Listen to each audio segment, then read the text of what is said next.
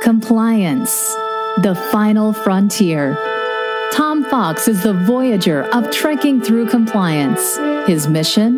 To explore the original series and seek out and share what it can teach you about compliance. Here's your host, Tom Fox.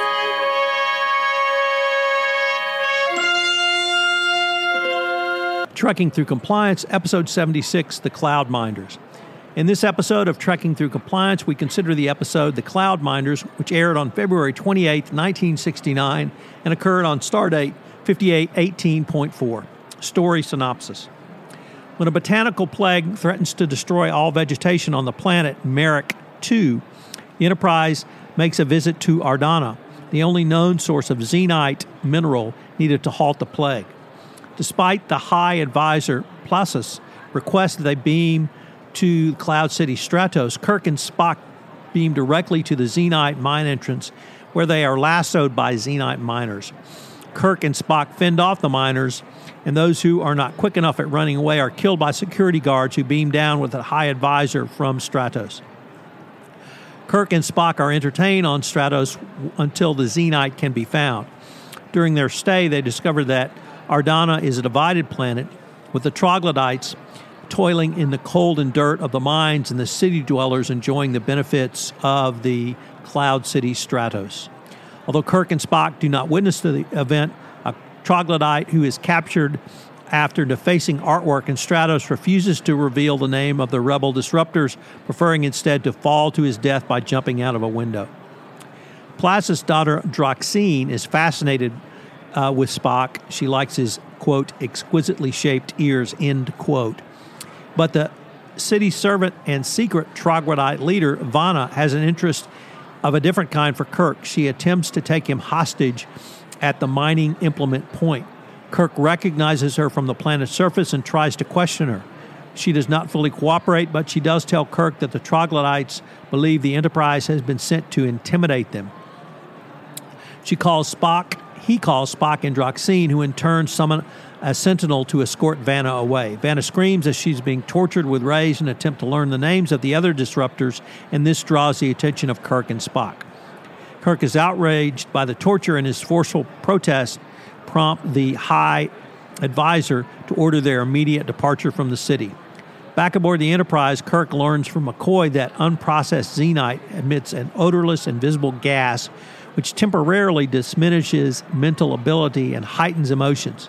Spock realizes that the leaders of the disruptors have all been isolated from the zenite emissions by their service aboard and in the Cloud City Stratos.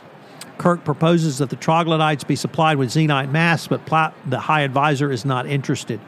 When Kirk violates the High Advisor's ban from Stratos by secretly beaming to cell on Stratos, armed with a mask, and offering his assistance in achieving for equality for her people if she will produce the zenite. Xena seems to agree but takes Kirk hostage after she and Kirk overpower the guard and escape to the mines on the planet's surface. Vanna then forces Kirk to experience life as a troglodyte and dig with his hands. Kirk regains his phaser from Vanna after she has sent Midro and Anka on errands. He uses it to seal the cavern and orders the Enterprise to beam Plasus down as well for a small demonstration on the effects of the invisible gas. The demonstration proves quite effective when Kirk becomes enraged and commands the High Advisor and Vanna to dig Zenite. When Vanna and the High Advisor grow faint due to the diminishing oxygen in the sealed chamber, Kirk strikes him, and the two begin a hand to hand combat with mining implements. The three are saved from suffocation only when Vanna gets Kirk's communicator, and during the combat, she tells the Enterprise to beam them up. Once the effect of the gas is worn off, Kirk agrees to provide Vanna with masks and help the troglodytes obtain equality in exchange for the zenite, despite the protests of Plasus. Kirk and Plasus drop charges against each other, and Kirk and Spock return to the Enterprise with the needed mining uh, materials in hand. Fun fact from the memory episode, from the memory alpha entry on this episode, come two interesting items involving Mr. Spock.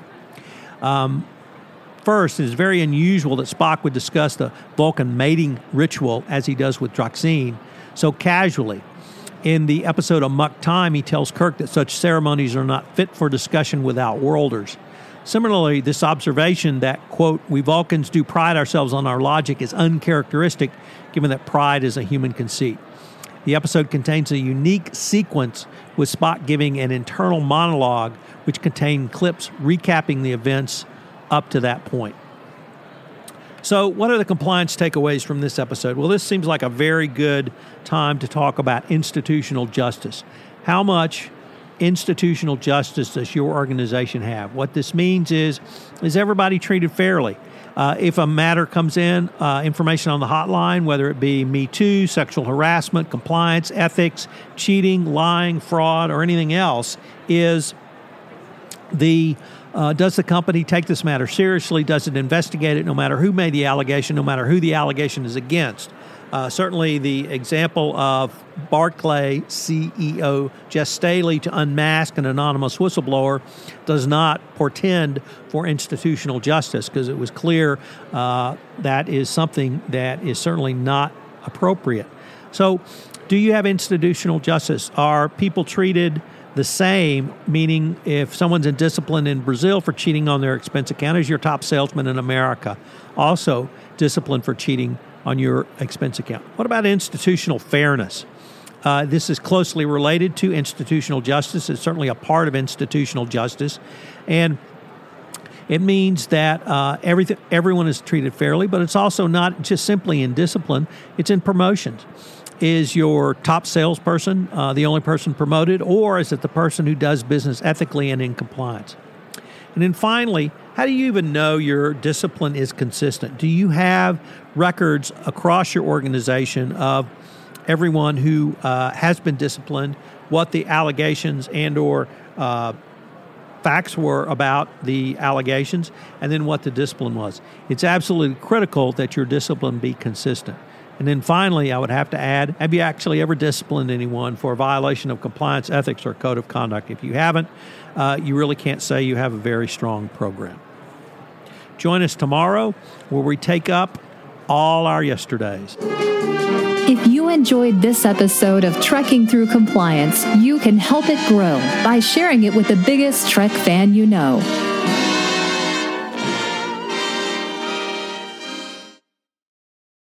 This podcast is a part of the C Suite Radio Network. For more top business podcasts, visit c-suiteradio.com.